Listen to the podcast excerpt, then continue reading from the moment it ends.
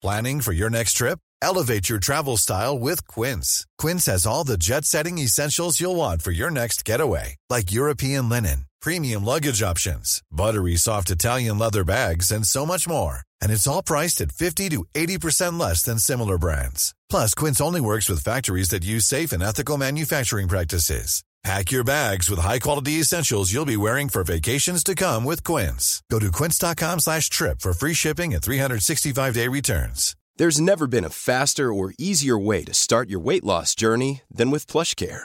PlushCare accepts most insurance plans and gives you online access to board-certified physicians who can prescribe FDA-approved weight loss medications like Wigovi and Zepbound for those who qualify.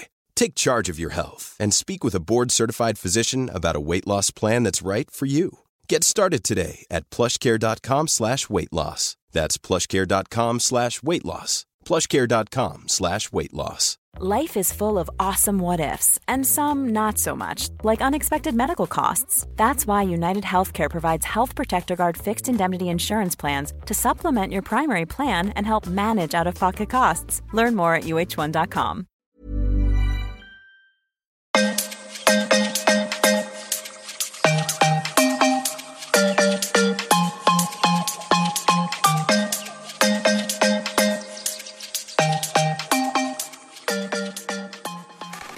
Hej och välkomna till ett nytt avsnitt. Idag är det jag, Jeanette, som sitter här och ska prata med er. Och jag har satt ut en eh, förfrågan på Instagram-ringen om det var något speciellt som ni önskar att jag ska prata om idag. Och det var det faktiskt, så det är lite frågor som jag kommer svara på. Men innan dess så tänker jag att eh, jag vill berätta för er att jag har varit på en liten minisemester i fem dagar med min man och med min son Elvis. Och det var så här att han hade en önskan för några veckor sedan. Och då sa han så här, snälla, snälla mamma och pappa, jag vill så gärna åka husbil. Jag vill testa det. Och då tänkte vi, ja, okej, okay, lite stressat. När ska vi hinna med det? Han ville det så fort som möjligt. Och så tänkte vi, okej, okay, ja, skolavslutningen, vi kan ju åka några dagar där för att det är meningen att min man ska iväg på en speciell resa här snart, att han ska åka båt över Atlanten.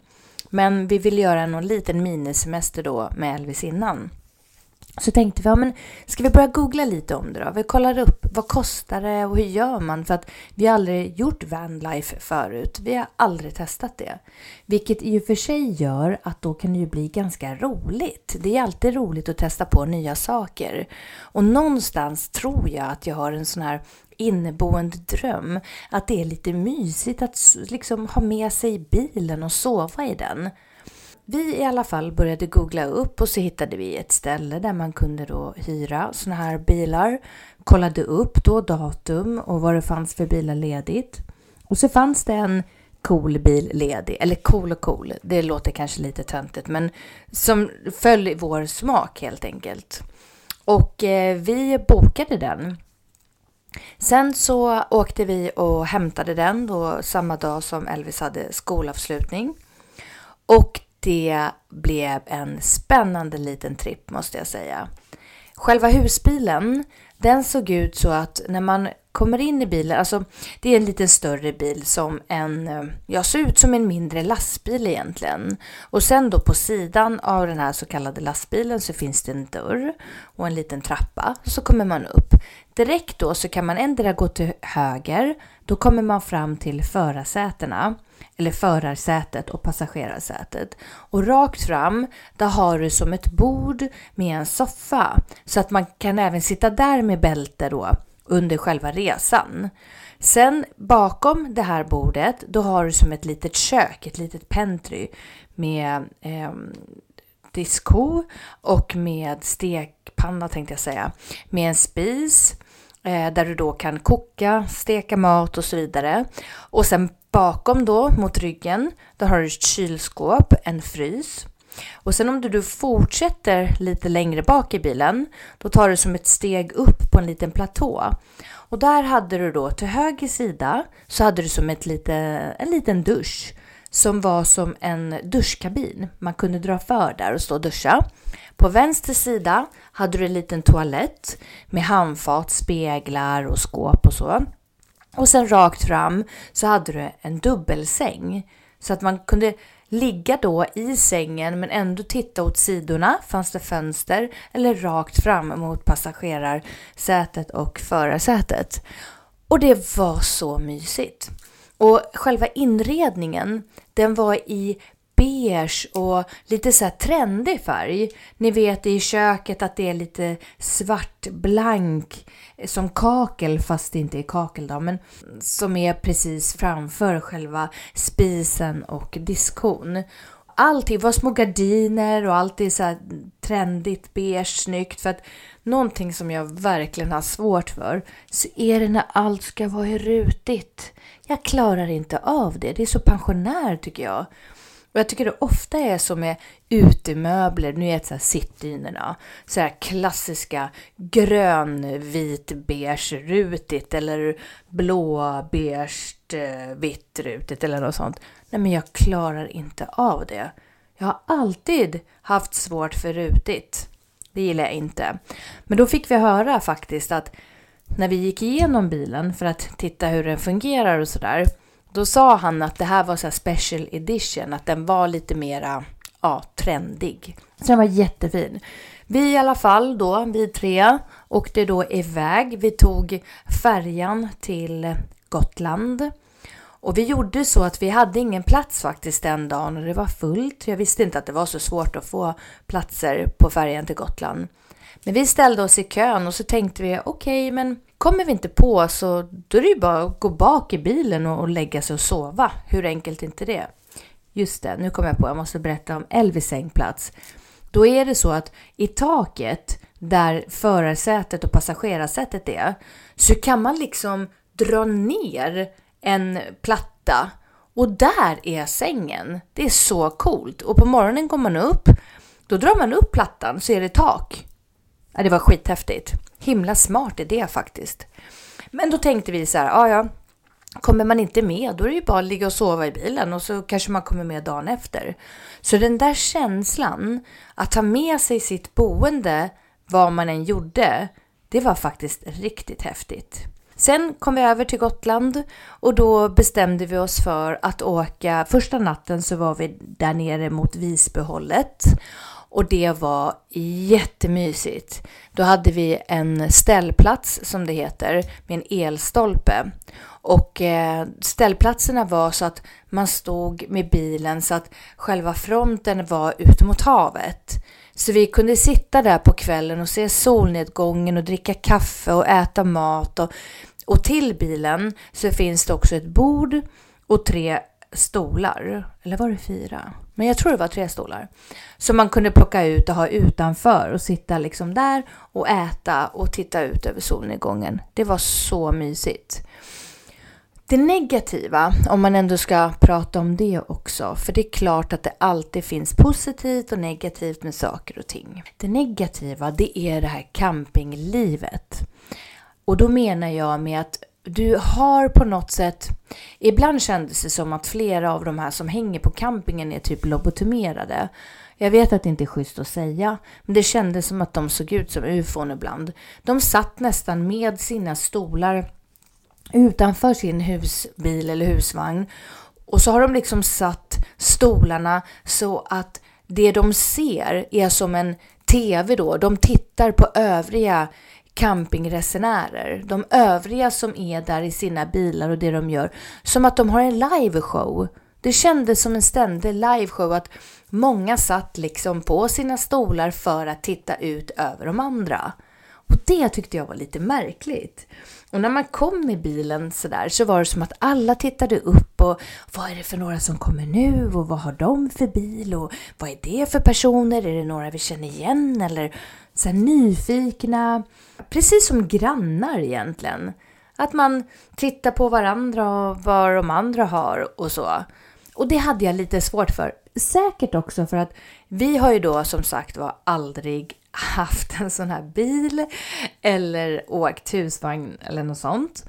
Och då blev det ju att och just det, dessutom på själva den här rundturen. Först så då, när vi hyrde bilen, då fick man gå in i ett litet rum och där satte de på en film. Och då fick man sitta och titta på den här filmen ja, hur, hur man sätter igång spisen, gastuberna, var de sitter, om man vill duscha, hur värmer man upp vattnet.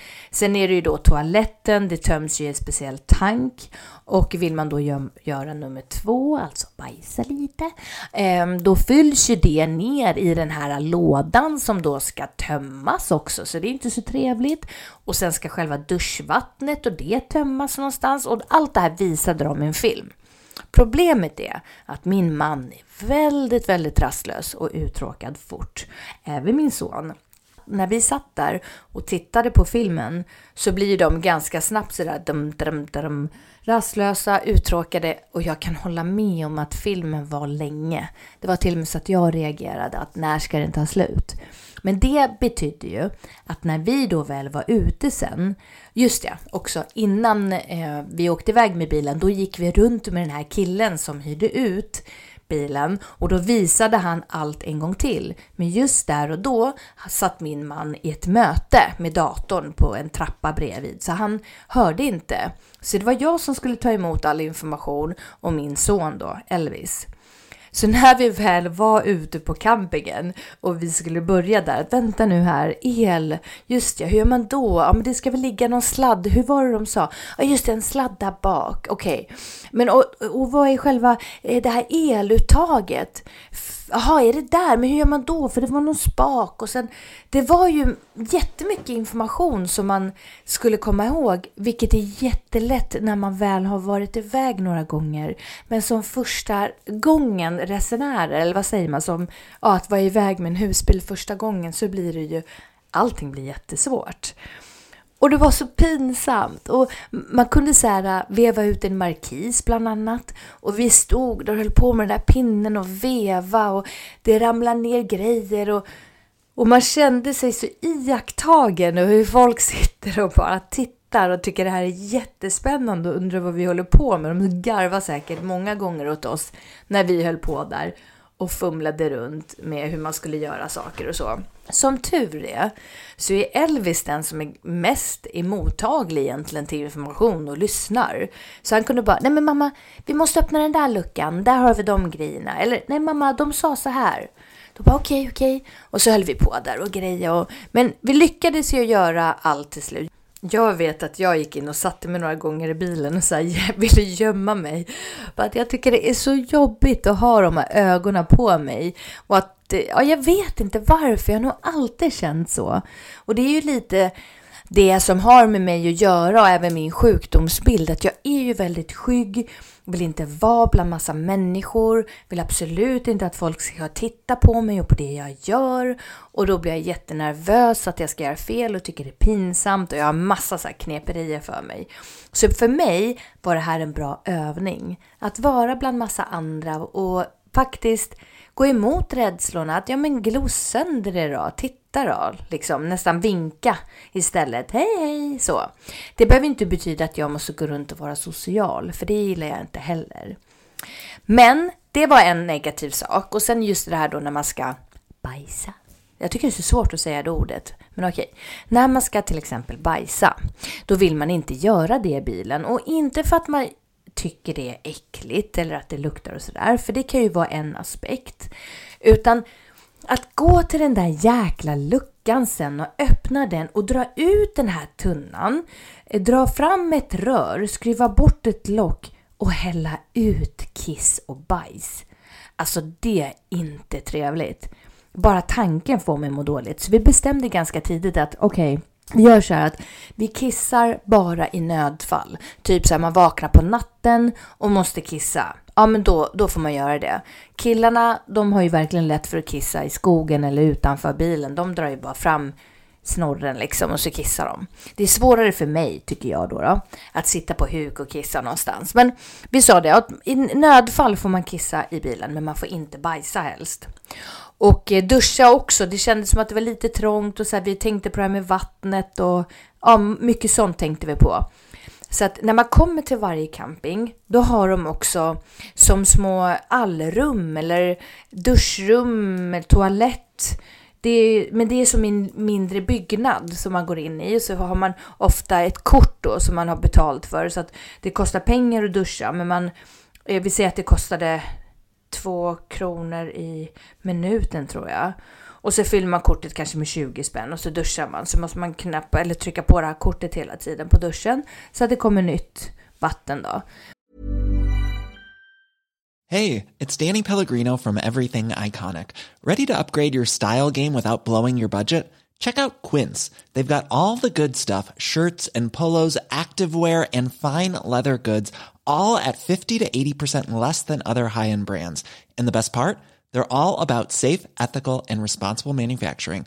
Get that luxury vibe without the luxury price tag. Hit up quince.com slash upgrade for free shipping and 365-day returns on your next order. That's quince.com slash upgrade. Many of us have those stubborn pounds that seem impossible to lose, no matter how good we eat or how hard we work out. My solution is PlushCare. PlushCare is a leading telehealth provider with doctors who are there for you day and night to partner with you in your weight loss journey. They can prescribe FDA-approved weight loss medications like Wagovi and Zepbound for those who qualify.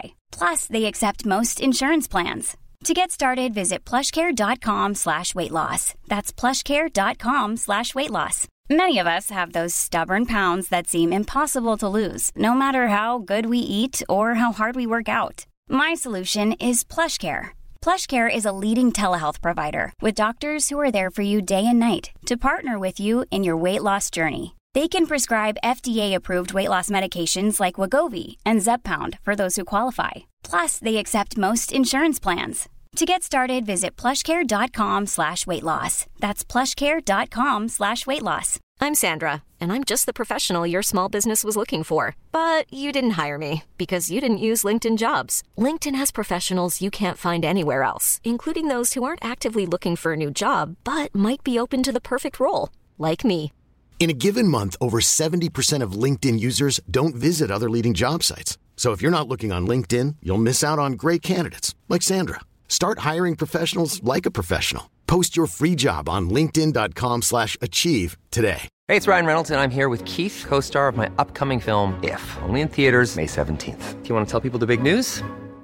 All right, I'll do it. Sign up now and you'll get unlimited for $15 a month in six months of Paramount Plus Essential Plan on us. Mintmobile.com slash switch. Upfront payment of $45 equivalent to $15 per month. Unlimited over 40 gigabytes per month. Face lower speeds. Videos at 480p. Active Mint customers by 531.24 get six months of Paramount Plus Essential Plan. Auto renews after six months. Offer ends May 31st, 2024. Separate Paramount Plus registration required. Terms and conditions apply if rated PG.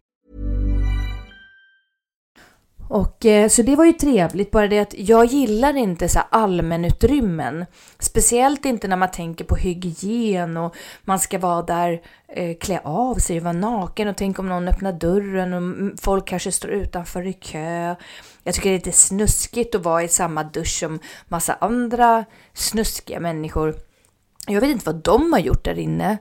Alltså, vad kan de ha gjort? Men det är bara det att jag tycker bara inte om känslan. Jag vill vara hemma, jag vill vara här i mitt hus. Här vill jag duscha, gå på toaletten och göra nummer ett och två. Och jag vill vara här och jag vill inte stressa när jag gör det heller. Jag är en sån här äh, som sitter i duschen typ 30 minuter. Helst, jättegärna. Sitter och tänker, vill ha varmt vatten. Jag tycker det är jätteskönt att duscha, det är mysigt. Det är som en egen liten så här, stund. Ja, vad säger man? Inte terapi, men ja, en egen liten stund för mig själv. Jag tycker det är så skönt. Samma sak när jag går på toaletten. Jag sitter nog ganska länge. Jag gillar inte att stressa och bara springa in på toaletten och så är det klart. Utan jag sitter en stund och torkar mig och fixar och tvättar händerna och sådär. Och nej, det, det var det negativa tycker jag.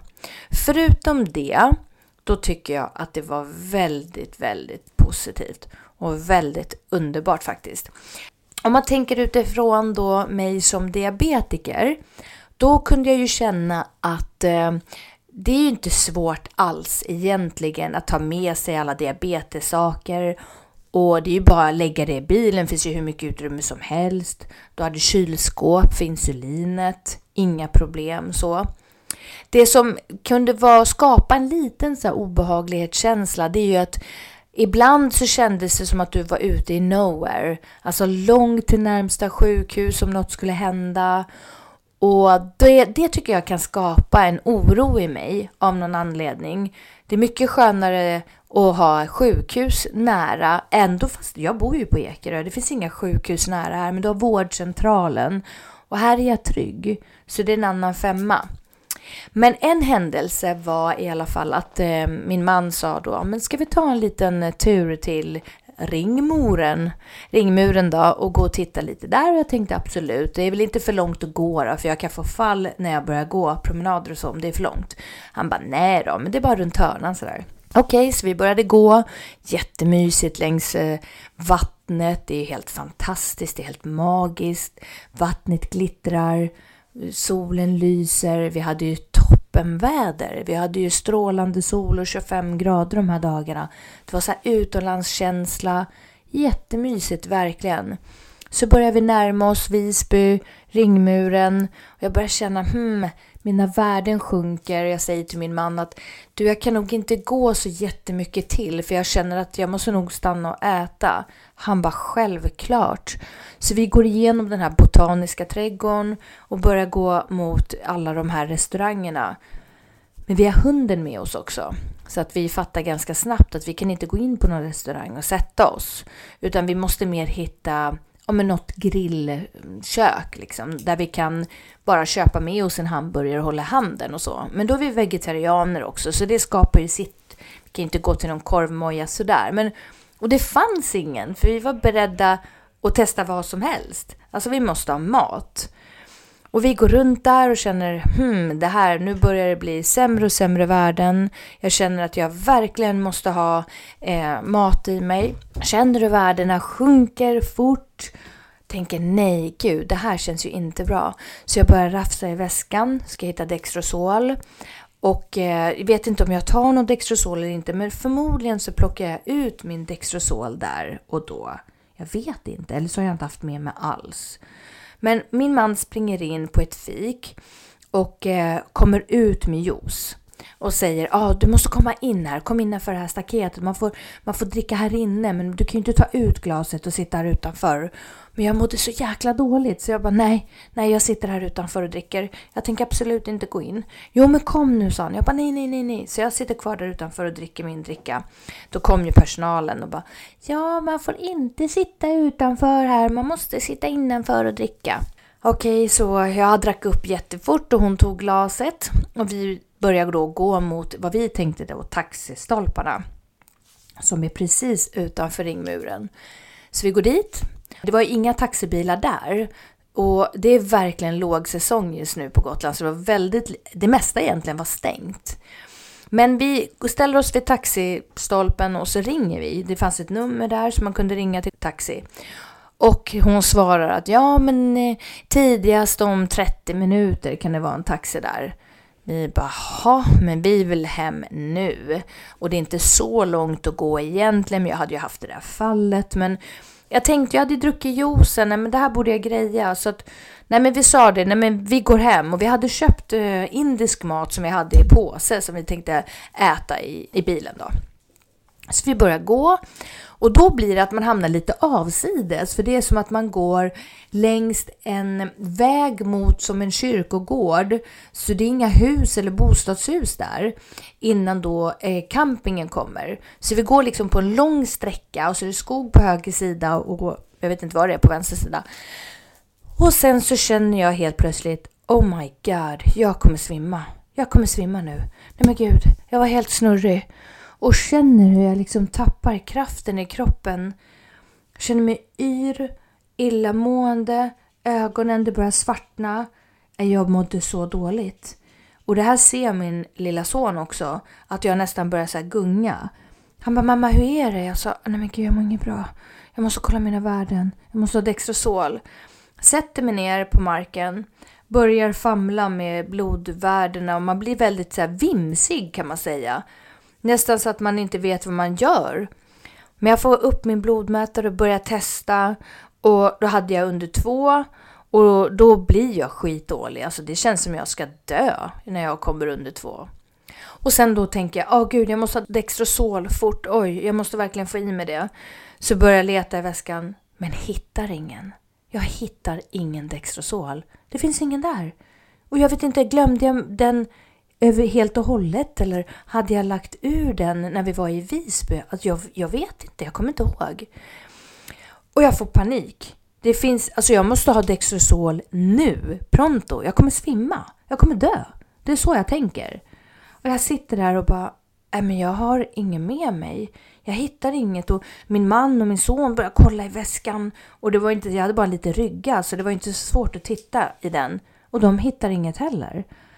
Och jag känner paniken, shit. Och bara av vetskapen att jag inte har något Dextrosol, då känner jag att jag blir sämre. Hade jag vetat att det fanns där så kanske jag hade varit lugn och då stoppade det massa känslor att ja, men nu får jag i mig Dextrosol, nu kommer jag snart må bra igen. Men när jag förstår att jag är öde på Gotland, typ i skogen, innan en camping. Hur ska jag få tag på socker nu? Jag kan inte vänta 10 minuter. Jag måste ha nu. För jag hade gått också så mycket så att när man går och rör sig, då går ju värdena neråt och det är som en process som håller på även efteråt, även om jag sitter still. Och sen helt plötsligt ser jag några cyklar lite längre bort som kommer emot oss. Och det är tre cyklar i full fart, unga människor. Och vad ska jag säga? Jag, jag kan ju inte bara Åh, hjälp, ni måste skjutsa mig någonstans. Så jag tittar på dem och så ser jag att de har cykelkorgar. Och så tycker jag precis när de passerar att de har godispåsar i cykelkorgen. Så jag ropar stanna! Hallå! Och de bara tvärnitar sig och min man tittar på mig. Varför ropar du på dem sådär? Men jag, jag hade velat ropa på dem oavsett för jag kände att jag måste ha hjälp. Att annars hade min man fått ta, lånat någon av cyklarna och cyklat någonstans och be om hjälp. Men då säger jag, har ni godis? Eh, ja, jo det har vi. Då sa jag, men jag har fall och jag har diabetes, jag mår jättedåligt, jag måste ha socker nu. Ah, ja, men här, det är bara att ta. Nej, men först kom den ena killen fram och, ta ur min påse, ta hur mycket du vill. Och då är det också så här att jag hatar att stoppa det i handen i någon annans godispåse. Usch, du vet såhär småplockgodis. När alla stått där snorat och geggat och pillat med fingrarna och jag brukar tänka att det ligger massa snorkråkor, ni vet så här, i sådana skålar, eller vad heter det, bytter som man plockar smågodis ifrån. Jag tycker det är så äckligt. Men där och då, tror ni att jag brydde mig? Jag tryckte i mig, mm, och det var så gott. Aldrig varit så gott. Jag vet att någon gång slog tanken, nej men för fan vad snuskigt. Här har de stått och pillat med sina händer, först i skärten säkert och sen ner i påsen liksom. Och eh, ja, ni hör ju hur jag tänker om folk. Men i alla fall så kommer nästa kille fram och säger här, ta hur mycket du vill, ta från mig också. Så jag tog några från han. Och sen okej, okay, hej då, cyklar de iväg. Och då satt jag där med godiset, tryckte i mig det här jättegoda godiset. Så tar ungefär en kvart och sen kunde jag börja gå tillbaka till husbilen med min man och min son. Och eh, ja, sen tycker man ju så här att det är glömt och jag vet att jag fick jättedåliga värden åt det andra hållet sen. Fick väldigt höga värden hela natten och mådde dåligt och sådär. Så var det inget mer med det och vi gjorde, resten av semestern gick helt okej okay utifrån diabetesen om man tänker så. Men sen när vi satt eh, i bilen då på vägen hem så frågade jag min son då att ja men vad har varit det bästa och det sämsta på resan? Och då tyckte han, ja, ja men Fårö var ju fantastiskt och den där grejen var fantastisk och det och det och det och sådär. Hade mycket att säga. Ja, det sämsta, nej jag gillar inte Visby. Okej, okay. varför gäller det inte Visby för? Nej men det var då du blev sådär dålig. Och där ser man hur mycket det påverkar. För att jag menar, Visby är fantastiskt. Och det var jättemysigt där och jättetrevligt där. Men bara för att vi var med om den här händelsen när vi gick ifrån ringmuren och det här påverkade honom uppenbarligen så mycket mer än vad jag fattar. För jag tänker ju att det är jag som mår dåligt och jag är med om det där, men han blir ju rädd.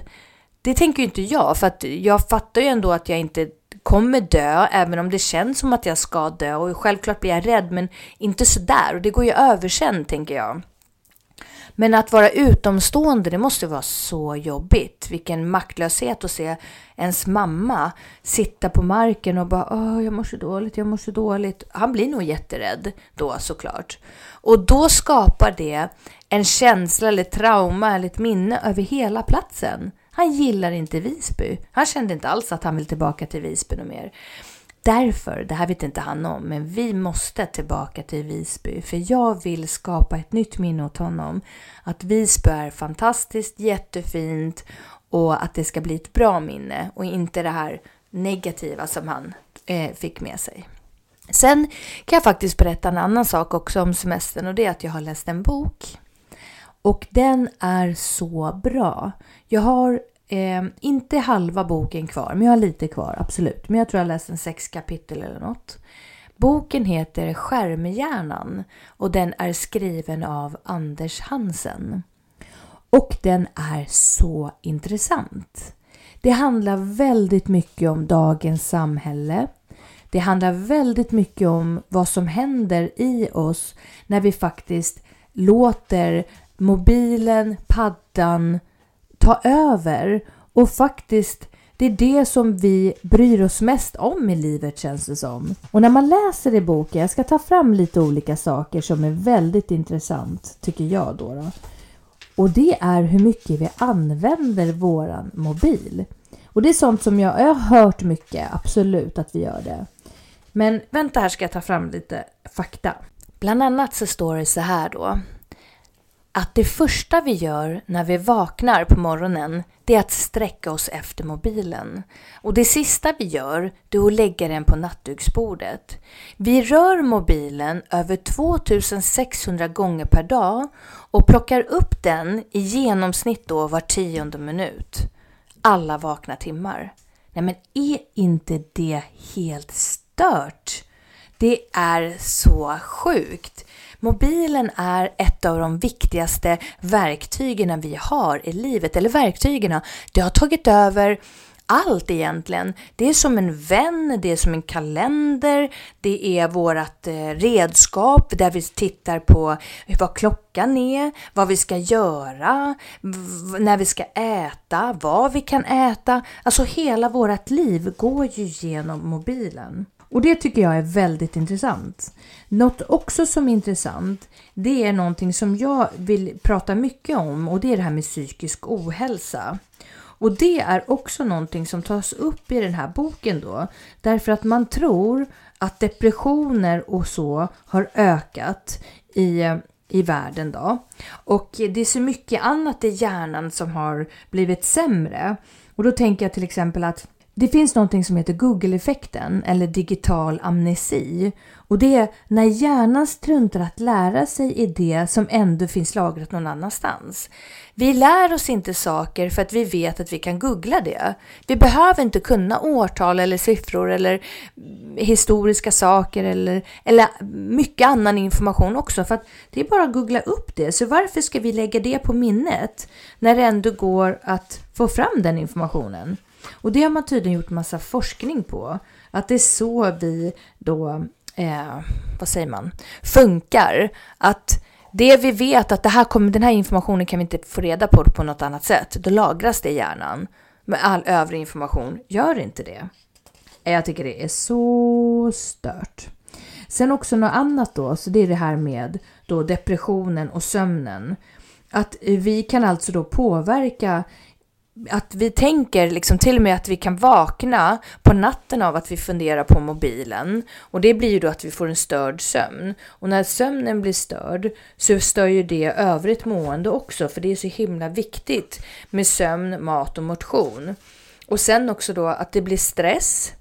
Stressen, vi blir stressade av att det är massa undersökningar som är gjorda när folk ska göra prov och sånt där.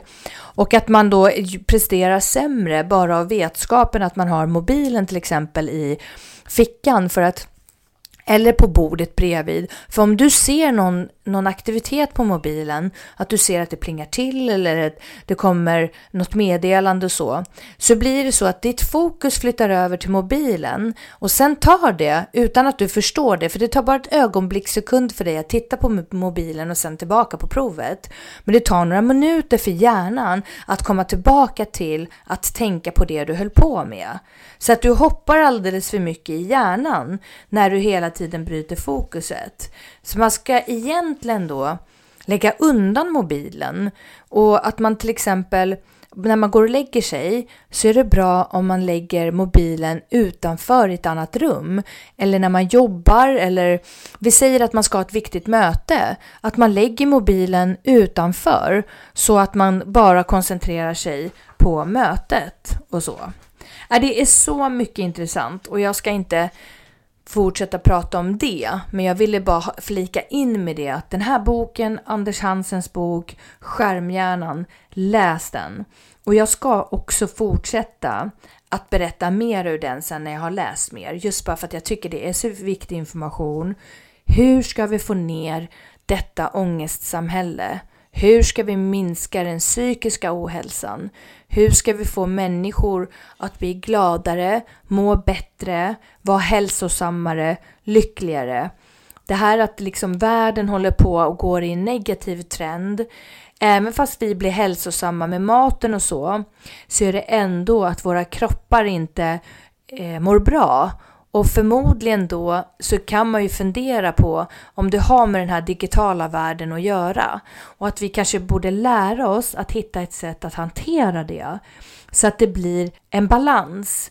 Självklart är det viktigt med utveckling och teknik och så vidare. Och det underlättar ju mångas vardag.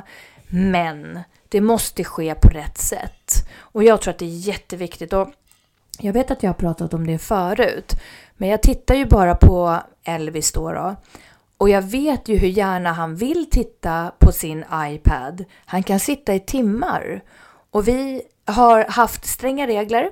Sen har vi blivit slappa. Sen har vi haft stränga regler igen och blivit slappa. Och nu känns det som att vi har tappat det där med stränga regler igen. Men sagt att nej, men nu, nu ska vi gå in på strängare regler. Och det är också någonting som jag verkligen måste berätta. Det här är nämligen också saker som står i boken som jag tycker är så intressant. Och det är till exempel så här att det finns tydligen en eh, kille då, då, som heter Justin Rosenstein, en amerikan i 30-årsåldern. Han bestämde sig för att ha restriktioner i hur han använder Facebook och han slutade helt med Snapchat för han jämförde det med heroin när det gäller förmågan att skapa beroende. Alltså Snapchat är som heroin. Mm. För att bromsa sitt mobilanvändande så installerade han en funktion som har utvecklats för att föräldrar ska kunna begränsa sina barns mobilvanor. Och det som är extra intressant i det här, att det var han själv som skapade gilla-funktionen, ni vet den här gilla-knappen i Facebook. Och han är alltså mannen bakom tummen upp. Han tyckte alltså att den egna skapelsen, alltså det, är, det han har gjort, är alldeles för föriskt alltså för beroende. Och i en intervju så sa han att det är faktiskt så att människor kan utveckla saker med de bästa intentionerna för att senare upptäcka att det man har gjort har negativa konsekvenser som man inte avsåg från början. Så han tyckte själv att det här var inte bra. Och då är det en annan då som säger så här Tony Fadell som är en av cheferna på Apple som har arbetat med att utveckla iPaden. Han säger jag vaknar kallsvettig och tänker vad är det egentligen vi har utvecklat? Jag vet ju att mina egna barn upplever att jag bokstavligen sliter bort en bit av deras person när jag tar tekniken ifrån dem. Det är helt otroligt. De känner att de har utvecklat en produkt, en vara som är så beroendeframkallande så de anser att, de, att det påverkar deras egna barn. Och till exempel Steve Jobs Visste ni att Steve Jobs då, ni vet liksom Apples grundare, han har inte låtit sina barn hålla på alldeles för mycket med den här tekniken. Utan han, har, han kallas för en low-tech parent då. För att han vet hur mycket det har förstört för barn. Han vill inte att hans egna barn ska hålla på med bilen med mobilen.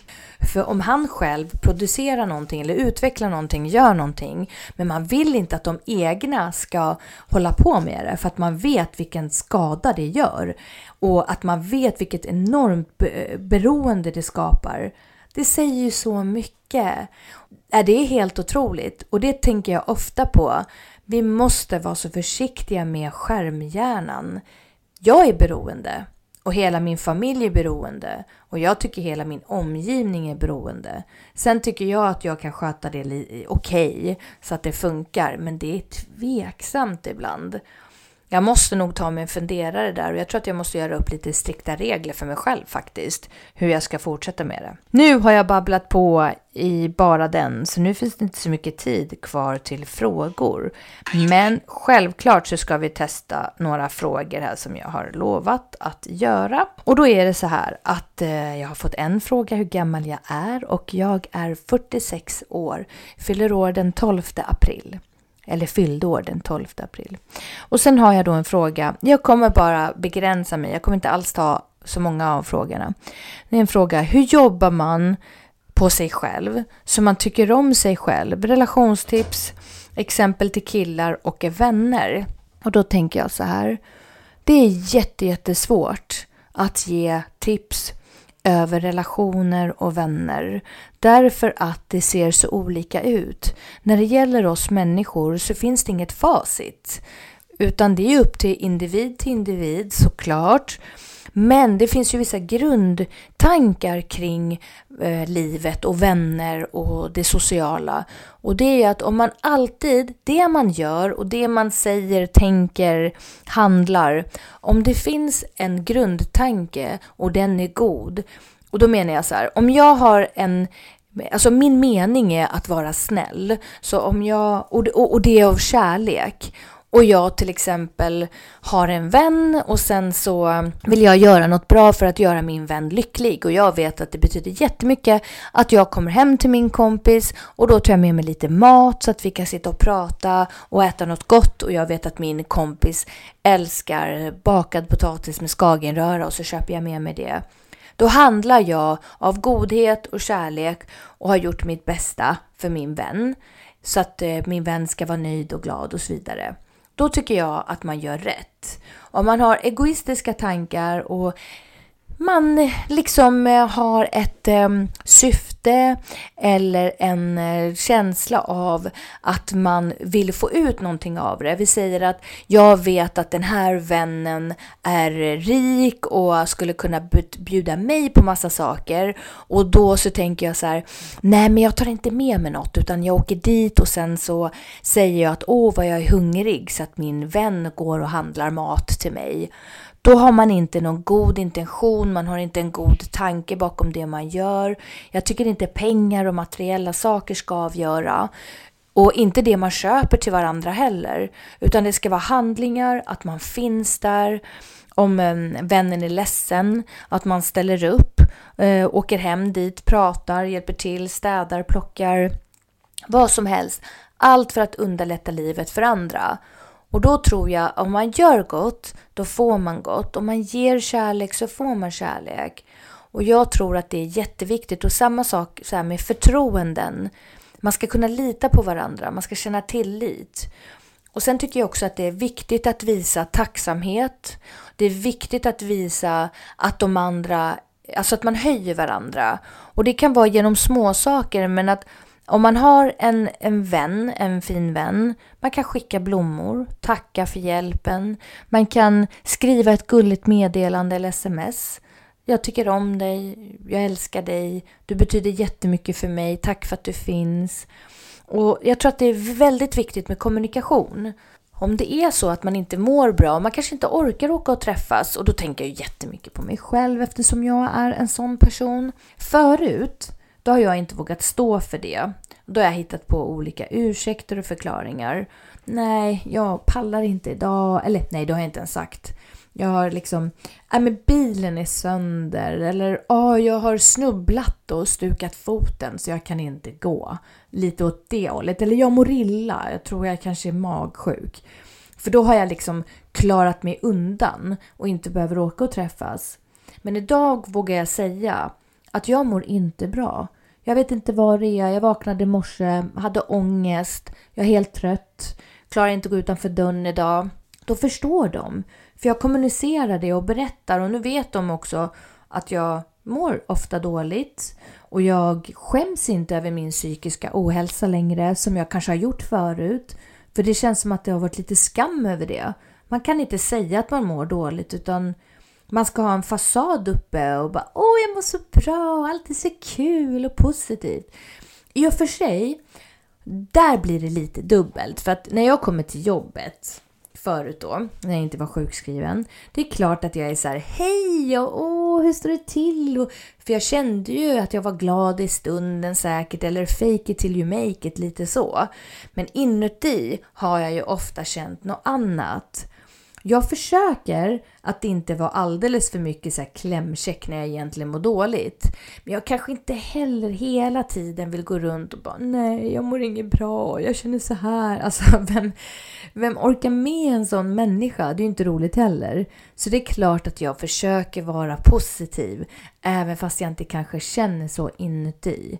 Självklart. Och det kan ju i sådana fall kanske uppfattas som lite falskt. Kanske, jag vet inte.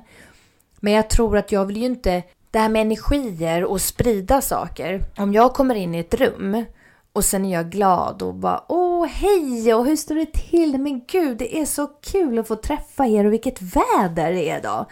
Då blir ju de andra så här, glada, men hej och så. Om jag går in och sätter mig i rummet och bara, ja nej men det, allt skit suger alltså. Det är så jävla jobbigt och det regnar ute och jag mår inget bra. Då känner ju de andra också bara okej, okay, ja, när det är usch vilket väder och ja, jag mår nog inte heller bra. Alltså det smittar. Det gör faktiskt det. Och det försöker jag tänka lite på. Jag vill inte dra ner min omgivning för att jag kanske känner att jag inte mår bra och tycker synd om mig själv en dag och sådär. Ja, så att jag tror ändå att man ska sprida glädje och man ska ge ett leende till någon annan. Då får man det tillbaka och då känner man ju i kroppen, man blir glad. Jag tror att det är jätteviktigt. Och helt ärligt, det kan låta så töntigt, men kärlek är den starkaste kraften. Det har en jättekraft. Det är helt otroligt faktiskt. Negativitet har också en stark kraft, men kärleken vinner faktiskt. Den är starkare. Så nu tror jag faktiskt att jag avslutar podden och jag vet, det blev en jätteknasig podd. Det var ju meningen att jag skulle prata och svara på massa frågor och så blev det att jag berättade om min semester mest och diabetesen och massa annat så. Det betyder inte att jag inte kan svara på frågor i nästa podd. Såklart jag kan. Eller nästa avsnitt kanske man säger. Så idag fick det bli lite allmänt pladder bara. Och som ni vet, ni kan alltid skriva in till nicky.mamma gmail.com Ställ frågor, skriv om ämnen ni önskar att vi ska ta upp. Eller ni kan också skriva en önskan om ni vill komma hit och vara med i ett avsnitt.